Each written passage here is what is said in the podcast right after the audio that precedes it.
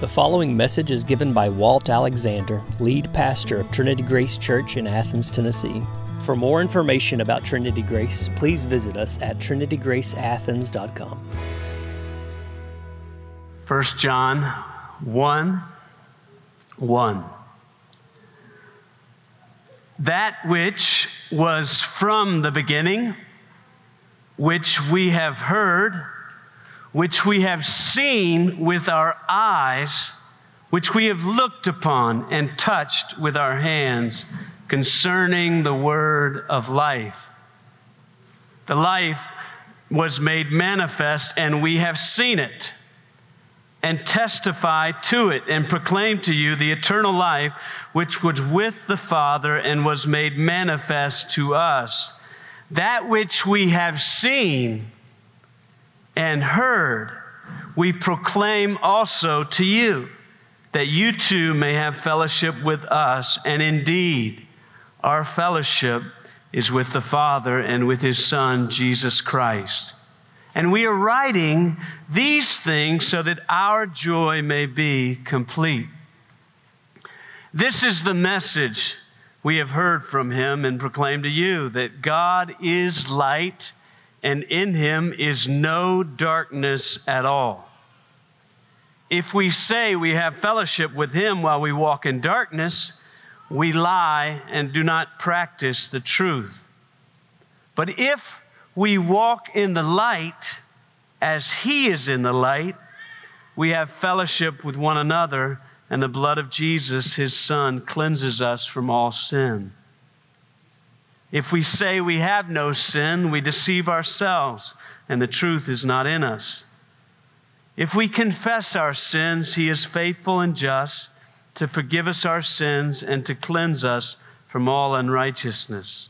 If we say we have not sinned, we make Him a liar, and His word is not in us. My little children, I am writing these things to you so that you may not sin. But if anyone does sin, we have an advocate with the Father, Jesus Christ, the righteous. He is the propitiation for our sins, and not for ours only, but also for the sins of the whole world. May God bless the hearing and the preaching of His Word. Well, school is back.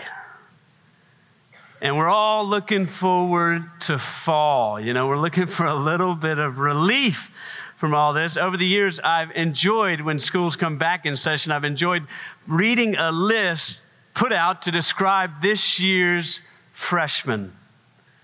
For all the students entering high school as freshmen this year, when, when they see wire rimmed glasses, they think Harry Potter, not John Lennon. Pressing pound means nothing to them, only hashtag. Listen, this year's freshmen have never licked a postage stamp. It's a sad reality. You know, their, their proud parents did not record their first steps on cam, camcorders mounted on their shoulders like bazookas they have always, their parents have always had an iPhone handy to capture every moment. This year's freshmen were born seven years after two planes collided into the World Trade Center. 9 11 is something they were taught in school, but never a memory they could personally have. The notorious B.I.G., Kurt Cobain, John Candy, Pope John Paul, and Saddam Hussein were never alive in their lifetime. They've never seen a new episode of Saved by the Bell. Glad we got these Kleenex up here. I might need one. Never seen a new episode of Fresh Prince of Bel Air or Full House. Most tragically, the Tennessee football team has never been good.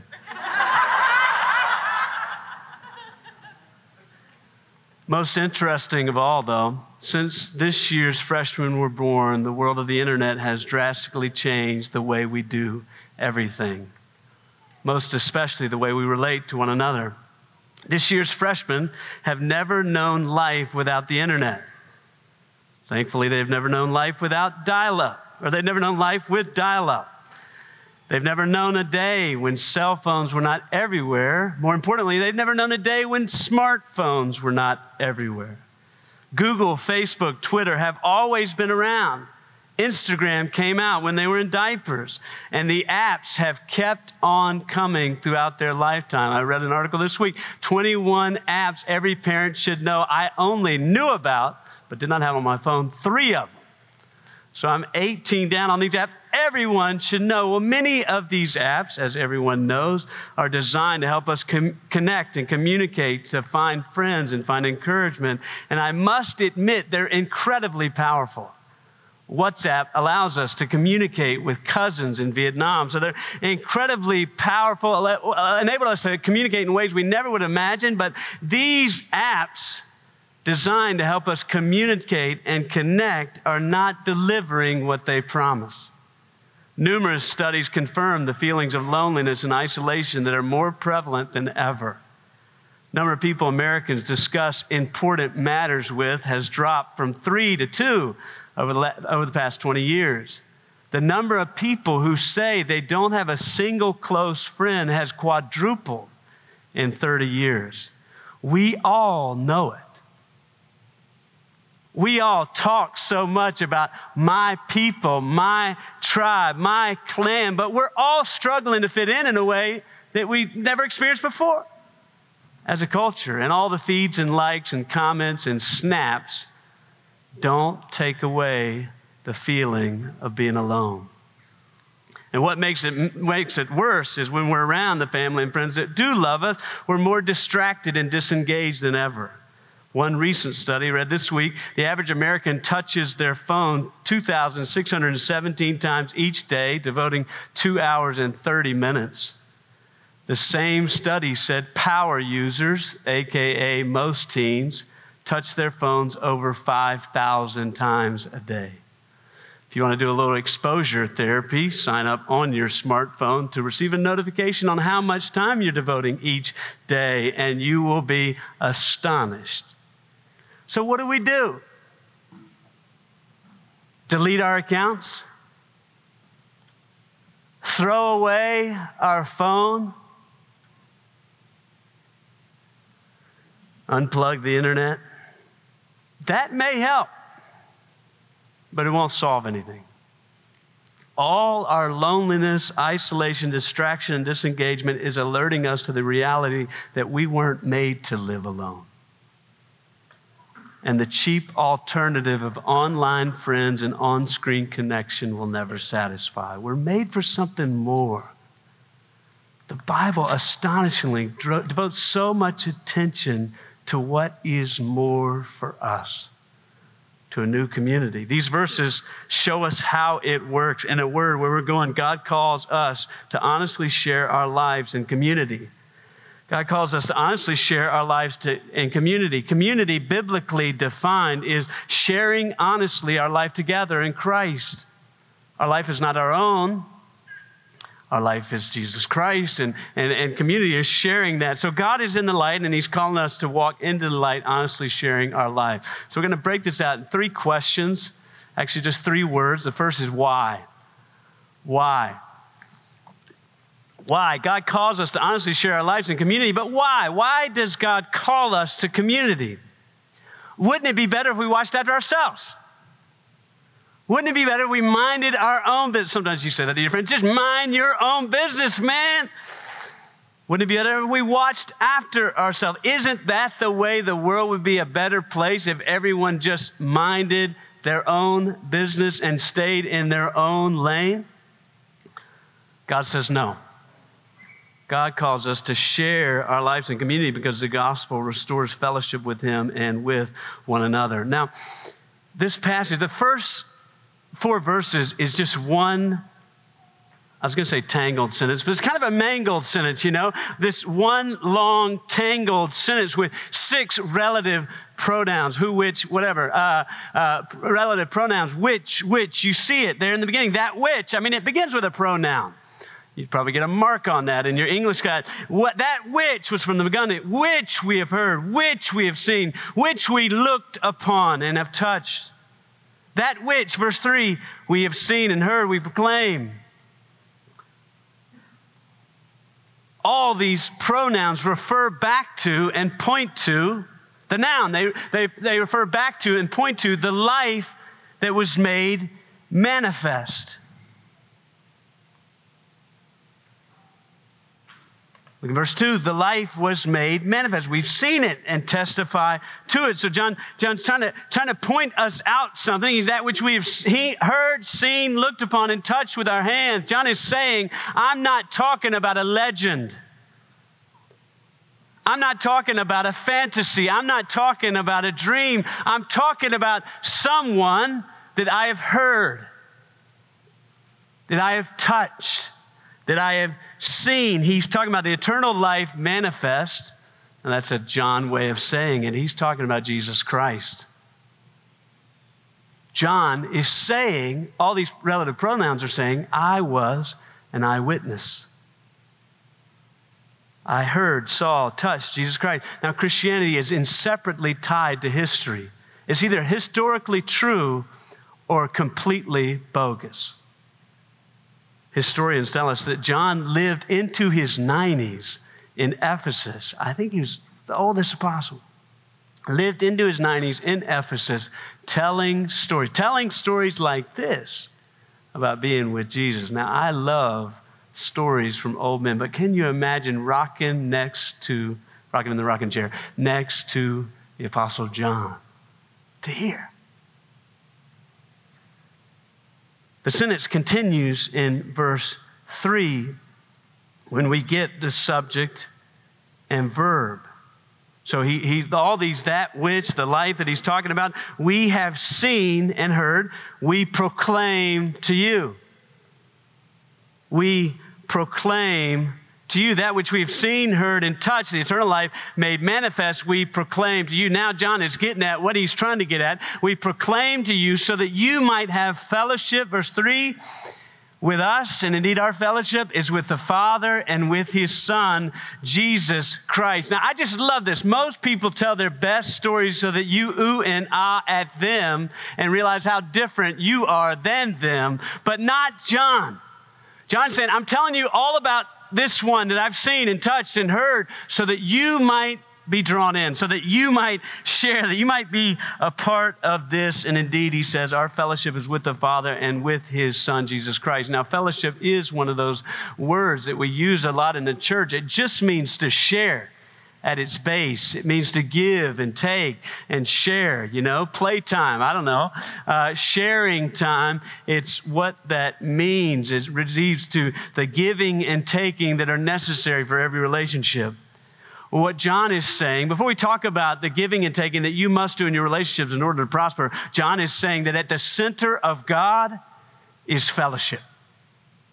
The center of who God is, is this giving and taking and fellowship. God has existed in fellowship, sharing joy, delight, and love as the Father, Son, and Holy Spirit for eternity. You know, they say familiarity breeds contempt, but not so with God.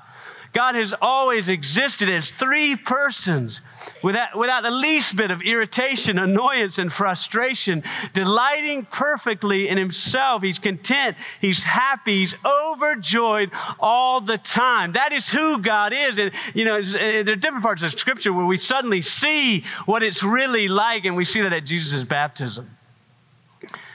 Jesus goes down into the water. John the Baptist baptizes him so that he might be obedient and fulfill all righteousness. And he rises up out of the water, and the dove comes down. That was the, or the Holy Spirit comes down in the form of a dove. And immediately the Father said, This is my Son, with whom I'm well pleased. It's almost like the veil is ripped open for a second.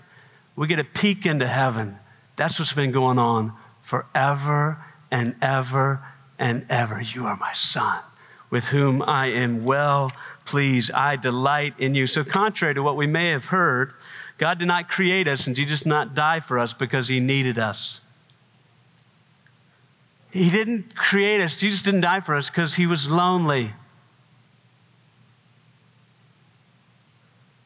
He wasn't looking for the right free agent. Wasn't looking for somebody to advance his causes. And yet, John is telling us the reason he's proclaiming this to us is he did create us and did die for us so that he might have fellowship with us. He came to be friends. Check this out. On the night Jesus was betrayed, he prays these, these breathtaking words for you and me. Look in verse John, John 17.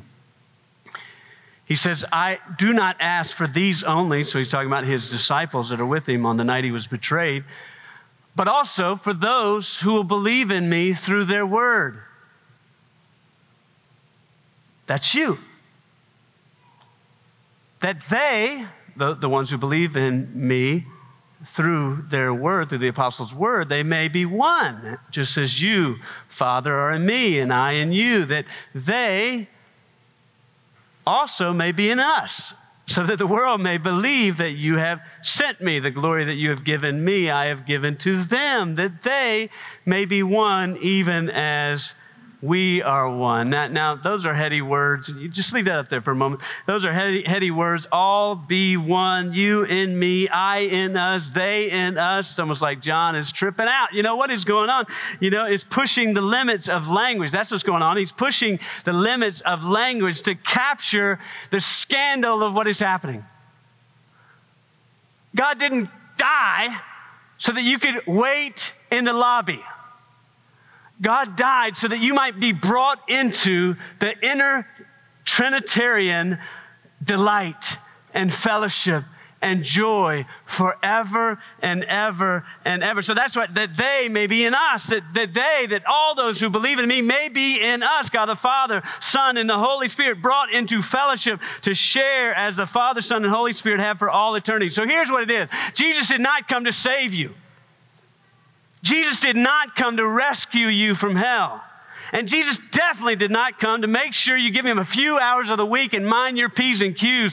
Jesus came to become friends with you. Jesus came to have fellowship with you. Jesus came to change your life from the bottom up. So it begs the question why are we here? It's just a silly thing to do if Jesus is not real.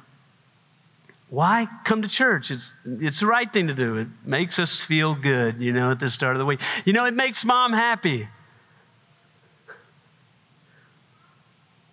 Why do we read? Why do we pray? What if everything we did for God was driven by the unfathomable realization that God wants to be friends with us? That's what this is all about. J.I. Packer, in his wonderful book, Knowing God, he says, There is great incentive. Now, this is classic Packer understatement. There is great incentive to worship and love God in the thought that, for some unfathomable reason, he wants me as his friend and desires me to be his friend and has given his son to die for me in order to realize that purpose in order that we could be friends. So, all the Bible, all of what God has done in Jesus Christ is the Lord saying, I want you to know about me. I want you to know me. I want to be your friend. The great glory of the gospel is not fire insurance or forgiveness, it's not a good marriage or well behaved kids. The great glory of the gospel is God and fellowship with Him. This is why God calls our life. This is why the screens don't satisfy, because God has designed us to find fellowship that everything in this world is a terrible alternative, one that falls short of what He has. So, why? Point to how. How? How? God calls us to honestly share our lives in community, but how? How does He make it happen? Well, John continues and tells us that, that he makes it happen by eliminating every obstacle to real fellowship. Look at verse 5. He continues. It's a little less tangled here, too, which is nice. Uh, he continues, verse 5 This is the message that we have heard from him and proclaim to you that God is light, and in him there is no dark, in him is no darkness at all. This is the message God is light, in him there's no darkness at all. Are you sure, John? This is the word? Jesus and his disciples declare? Now, shouldn't it be God is love, and in him is nothing but love at all? Or God is holy, and in him is nothing but holiness at all? Or God is joy. So Dr. Piper would say, God is joy, and in him is nothing but joy at all. Right? Those are the right answers, John. It's not God is light and in him is no darkness at all, but John is telling us something to help underline what he's trying to communicate. God has no darkness or shadows. God has no hiddenness or secrecy or surprises. God has no imperfections or blemishes. God has nothing to cover up or be ashamed of. Positively, God is pure, perfect, excellent in every way. God is light. He is radiant and beautiful in every way. And more importantly, for our purposes, because God is light, God gives light. That's what John's getting at. Because God is light, God gives light. The most amazing thing about light is light shines. Light pierces into the darkness. Now, light doesn't shine for itself. You don't turn on a lamp so that it can have a few hours of light every day. We got to turn on the lamp, you know, it's got to be on from 10 to 2. You know, whatever it is, you don't turn on the lamp. No, no, you turn on the lamp so that you can see. So too with a lighthouse, you know, they're so tall and impressive and whitewashed, and you turn on a, uh, the, but they don't shine to show how tall and impressive they are, even though we take pictures underneath them to look at how uh, impressive they are. They shine into the ocean to say, hey, you in the darkness, there's land here. There's safe harbor here. There's safety here. And so too, the light of the gospel is like this light invades and invites. Light chases away darkness. Turn on the light, and the darkness is chased away. Light provides safety, security, and sanity from the darkness. This is what John is after. The message of the gospel is God is light and gives light. Once we walked in darkness, now we walk in the light of light. Light shines in the darkness, and the darkness does not overcome it. Light shines into our dark hearts so that we might see the light of the glory of God in the face of Jesus Christ. So, yes, John, God is light, and in him no there's no darkness at all. And yet, John continues with this light and darkness theme to remind us how Jesus calls in the darkness and eliminates every obstacle in the darkness for those who will come to him. Look in verse 6, he says, If we say we have fellowship with him while we walk in darkness, we lie and do not practice the truth. But if we walk in the light as He's in the light, we have fellowship with one another. The blood of Jesus, His Son, cleanses us from all sin. What does it mean to walk in darkness? Now, John was writing to people who walked everywhere. The most common form of transportation in the first century was walking.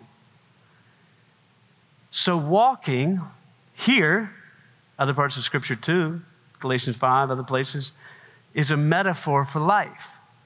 To walk is to live. So John's saying, those who walk in darkness live in darkness. They're, you know, those who walk in darkness not merely on the sidewalk of darkness, but under the sway and the dominion of darkness. Regardless of what they may say, those who walk in darkness are those who have made friends with darkness. Those who night after night do not reject the one too many beers. Those who have a secret life. Those who have a Sunday face and a whitewashed outside that doesn't line up with how they spend their time, their money, and their weekends. And uh, Mark, I mean, not Mark, uh, John is saying you cannot say you're, you're friends with Jesus if you're presently walking in darkness. You cannot say you're friends with Jesus if you're living in darkness. If you think you have both, you lie. Your relationship with Jesus is a sham, it's completely empty. But the, the back and forth there, the, di- the indictment of those who walk in darkness, and then the, the following, verse 7, is a promise for those who will come out. So the, the promise is powerful. You, he, what John is saying, you can have Jesus.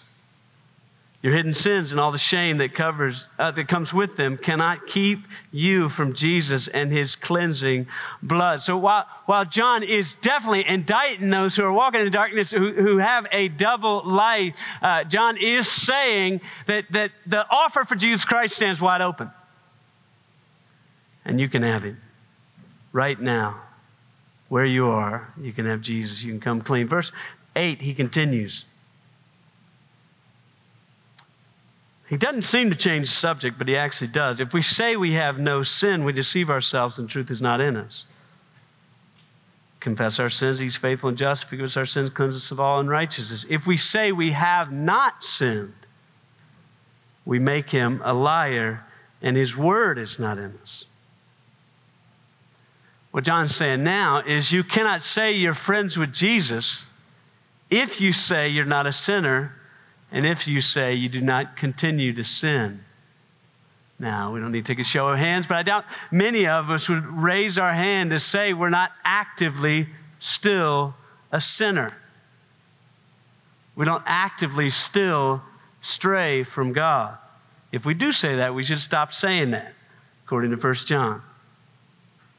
But would we say that our sin is still our main problem? Every religion asks the question what are people's biggest, most abiding problem? Would we say it's our sin, or would we say it's the bad hand we've been dealt? Or the wrongs done to us? Or our parents, our spouse, our personality, our genetics? Well, the Bible is, is trying to say our main problem is sin. And when we fail to see sin as our greatest problem, we hide behind fig trees and make God a liar. A liar? We make God a liar because God says sin is our greatest problem. That's what Jesus came to rescue us from. And so we make his solution seem ridiculous. But there's a promise. You don't have to stop sinning to have a relationship with God your continuous tendency to sin, all the discouragement that come with it, cannot keep you from Jesus' justifying and welcoming blood. That's what John is trying to help us see. Look in verse uh, chapter 2, 1. He says, I'm writing to you these things so that you may not sin. But if anyone does, we have an advocate with the Father. Jesus Christ the righteous, he's the propitiation for our sins, and not for ours, ours only, but for the sins of the whole world. So, John is saying, what he's trying to say is sin will always disrupt and disturb the community. But God's solution is enough. God is in the light. He calls us to come to the light. All the sin that makes us sick and leaves us wallowing in darkness is cleansed through Jesus Christ. In the light, we find a community unlike any other, a group of people with Jesus at the center. That's what a church is supposed to be a group of people where, whom Jesus binds together, who, who is the one in whom we share, who is the center of our fellowship. In just a few months, we'll celebrate four years in the life of our young church. In these days, I guess in every day, but in these days it seems especially important. We must not be a community who are together because of a common race social status, life stage, political party, way of schooling, or something else. If we're just a group of people gathered around a bunch of commonalities, no one in Athens will be surprised. No one's jaw will drop. Just another civic program will fail. We must be a community of people gathered together because of Jesus Christ all other allegiances move way down the list. D.A. Carson says the church is not made of natural friends, it's made up of natural enemies. What binds us together is not a common education, common race, common income levels, common politics, common national nationality, common accents, common jobs, or anything else of that sort. Christians come together because they have all been saved by Jesus Christ and owe him a common allegiance. So, thirdly, what? What? Jesus calls us to share our lives in community, but what, what do we do? Like, he breaks down every obstacle to fellowship. But what do we do? In a word, be honest.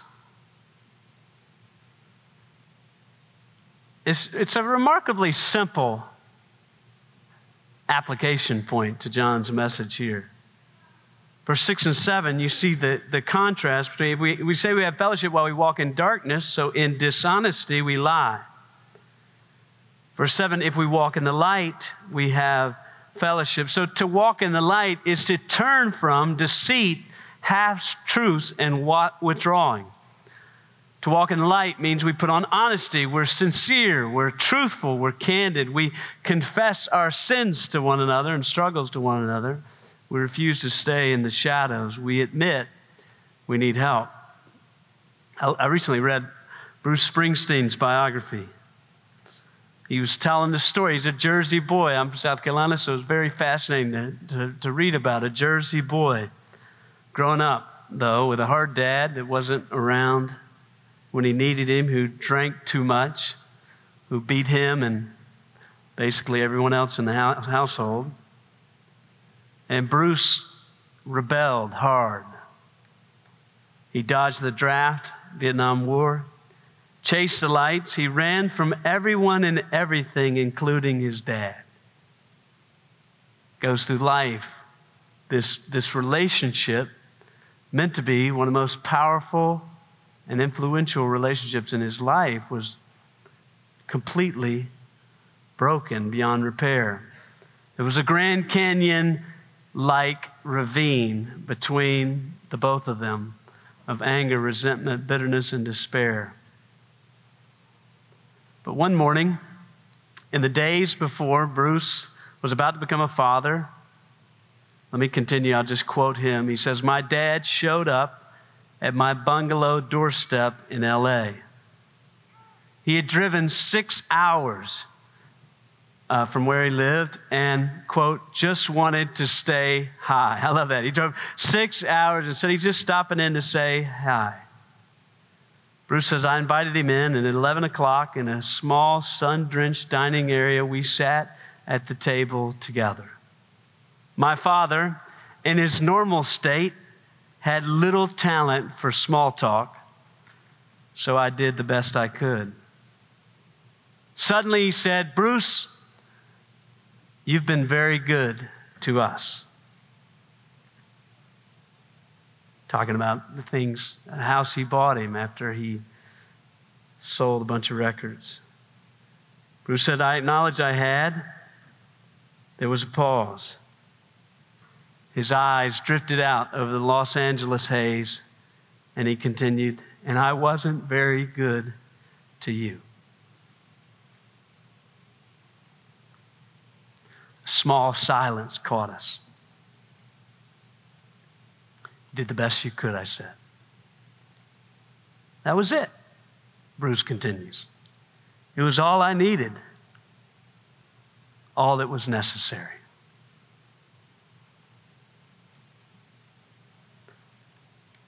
Some of you need to get as real as Bruce Springsteen's father this morning. There may be great problems in your life because you won't step out of the darkness. You won't own up to what you're struggling with. You won't open up to how bad things are. You won't share how bitter, you, bitter you've become. For some of you, your darkness is a double life. You're trying to love God and love money. You're trying to love God and love praise. You're trying to love God and love porn. It's a dead end. For some of you, your darkness is a secret sin, something no one knows about. I'll never forget years ago watching the Vietnam War documentary. And my wife's from Vietnam. So we're watching it not just for educational purposes, but to learn more about her home country. And watching this, this documentary, and they're interviewing a guy from the My Lai massacre. If you know about the war, it's just a completely despicable period in American history, American war history. And this guy was there. He said, he said, it was lots of killing, lots of raping, and this man with the, with the video camera right in his face, he said, I was there. I did it. I raped that girl. It was me. I just broke down in tears. You never see that type of lack of evasion in our culture, and it just blew me away. Well, that's what God wants you to do. On the other side is not the judgment finger. On the other side is light. That's what he's calling you into. You can, you can hide with your secret sin. You can have a skeleton in the closet, or you can have life. He came that we might have life and life abundantly. For some of you, your darkness is a pit of bitterness. Whatever it is, it may look like there's no way out. But John is telling us the light is out there. God is in the light. God is calling out into the light. Come. Today is a day of salvation. If you would come, just admit who you are, admit what you need, and I will bless you. I will say, You are my son. Come enter into my presence and receive full forgiveness of your sins through Jesus Christ. That is right. That's what it says. If we confess our sins, God is faithful and just to forgive us our sins and to cleanse us of all unrighteousness. So, what waits on the other side of that dark closet that you found yourself in is light the light of the glory of God in the face of Jesus Christ for all those who deserve wrath alone.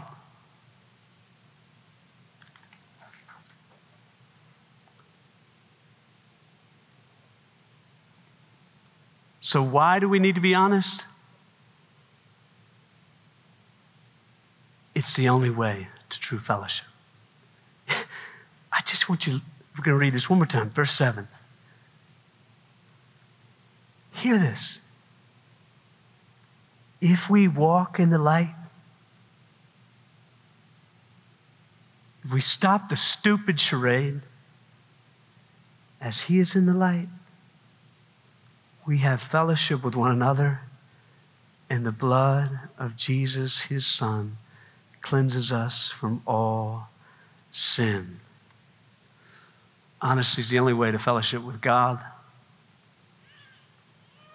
But also, honesty is the only way to fellowship with one another. To let us walk in the light by living honestly and openly before God and one another. You know, in fellowship, we find help. We find real help. You know, one, one pastor says in the church, you can either be impressive or known. Only an idiot would choose to be impressive.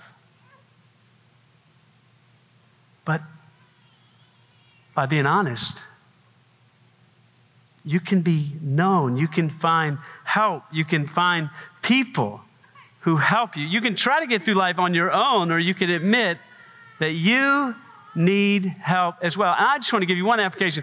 I encourage you to break the script. I was talking with a friend this morning about breaking the script. You know, when we walk through the lobby of our church, our Sunday building that we call a church building, walk through the lobby, there's a script. How you doing? There's a script. I'm doing fine. You know, whatever it is. Yeah, I'm doing great. You know, whatever you're typical better than I deserve, you know, whatever. What do they say at, at uh, never mind, is it? But, you know, Chick fil A has a script too.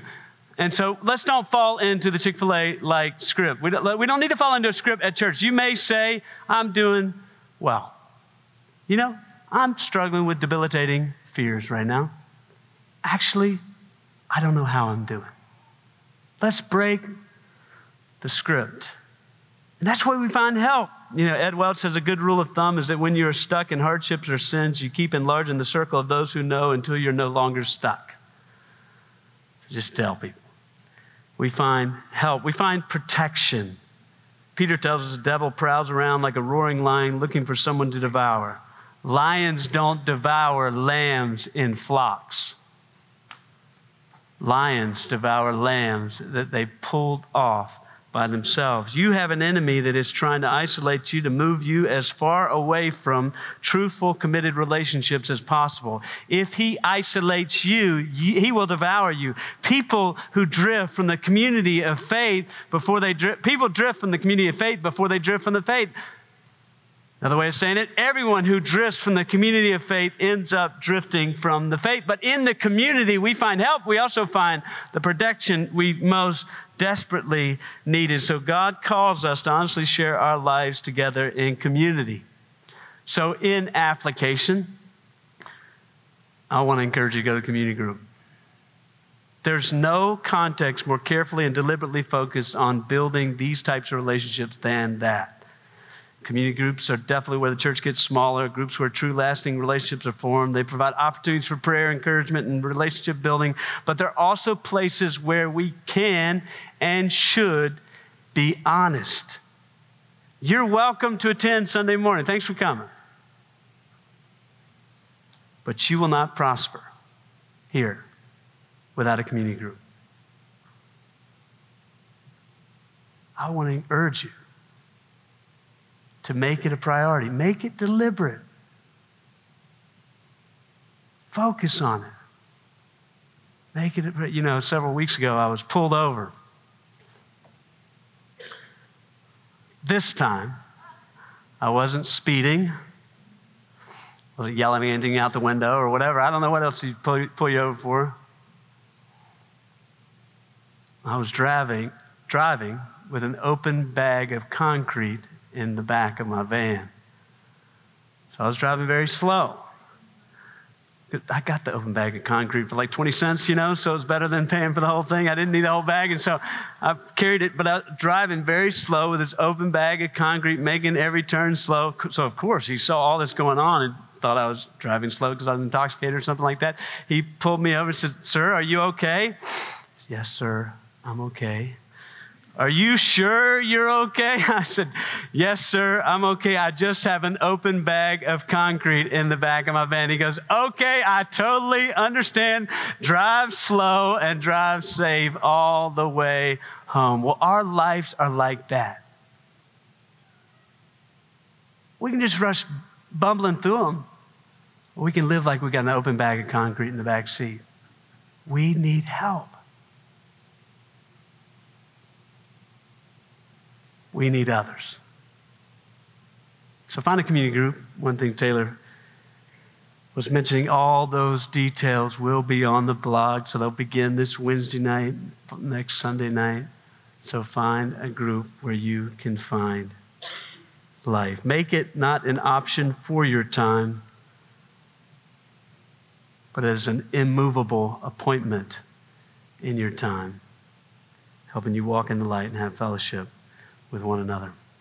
Let us pray. Father in heaven, we thank you and praise you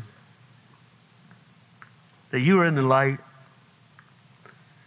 and yet you and your mysterious mercy call those who are in the darkness into the light. More than that, God, you invade the lives of us who are in the darkness with the light of the glory of God in the face of Jesus Christ. So we rest in you. We boast in you. We rejoice in you. In Jesus' name, amen. You've been listening to a message given by Walt Alexander, lead pastor of Trinity Grace Church in Athens, Tennessee. For more information about Trinity Grace, please visit us at trinitygraceathens.com.